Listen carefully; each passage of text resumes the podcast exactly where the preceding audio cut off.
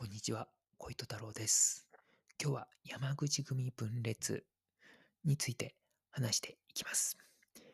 山口組はですね、2015年8月に分裂しまして、2022年3月現在もまずまだ分裂の状態が続いています。で、今回話す、えーテーマなんですけれども、先日、えブログの方で上げさせてもらった2017年1月、山口、え神戸山口組、2017年1月の神戸山口組という記事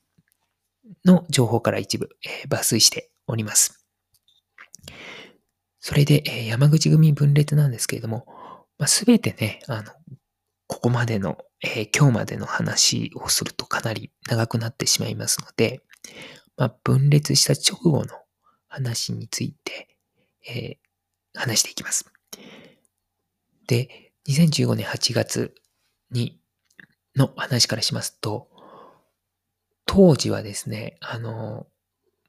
僕はあの、二階堂 .com というブログをよく読んでまして、そこで初めてね、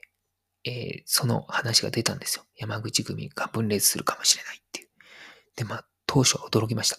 というのも、全く前触れがなかったんです。その手の話は全く、いろんな媒体通じても聞こえてこなかったので、なので、はじめ二階堂 .com に書かれていた記事が、まあ、ガセじゃないかなっていうふうに思いました。ただ、その後、実際、えー分裂というのが、えっ、と、現実になりました。それでですね、分裂の内容なんですけれども、山口組の二次団体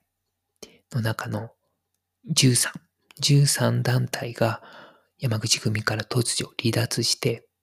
神戸山口組という新団体を結成して、まあ、分裂に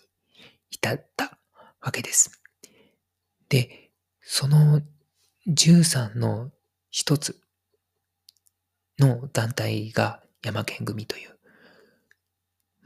非常に大きな、えー西団体で、当時のあの山口組は、まあ、二大勢力がありまして、そのうちの一つが山県組でした。で、もう一つが、えー名古屋の行動会という西団体で、で、今の山口組のナンバーワンとナンバーツーは行動会出身です。つまり、今の山口組っていうのは、まあ、行動会の、まあ、ものが結構、なんていうんですかね、あの、主導しているという形になっていました。それでですね、まあ、山県組が抜けたんですけれども、で、さらにですね、えー行動会山山県組に次ぐ主要二次団体と、えー言われていた匠組も山県組とと一緒に、山口組山口組から抜けました。まあ、つまりですね、山口組にすればですね、結構大きな二次団体が抜けていったという形になります。で、加えてですね、その13団体の中には、まあ、山県組、匠組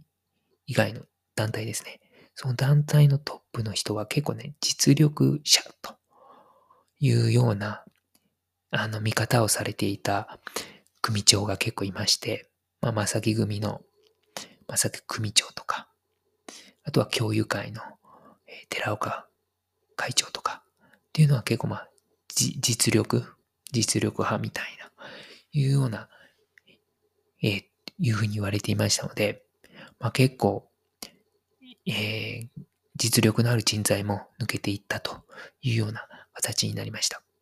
ですので、本当にこの山口組が二分しちゃったような、えー形になった事態でした。で、まあ背景にはですね、まあ行動会が主導するまあ執行部体制に不満があったっていうのが大きいのかなというふうに考えます。で、現在のですね、まあ、行動会が、まあ、仕切っている山口組、まあ、当時も行動会が仕切っていたんですけれども、まあ、そのキーパーソンであったナンバー2の高山清若頭が2015年8月は週間中だったんですよ。で、えー、高山清若頭は2014年6月ですね、から、あの、収監されていました。まあ、つまり、えー、高山清若頭が、えー、収監されてから、まあ、約1年後に、まあ、分裂したという形になります。おそらくですね、まあ、あの、神戸山口組、つまり、まあ、離脱派のメンバーはですね、まあ、高山清若頭が収監されてから、まあ、いろいろ準備していったのかなというふうに、えー、考えます。えー、今日は、えー、こんなところでえ終わりたいと思います。最後までお聴きいただきましてありがとうございました。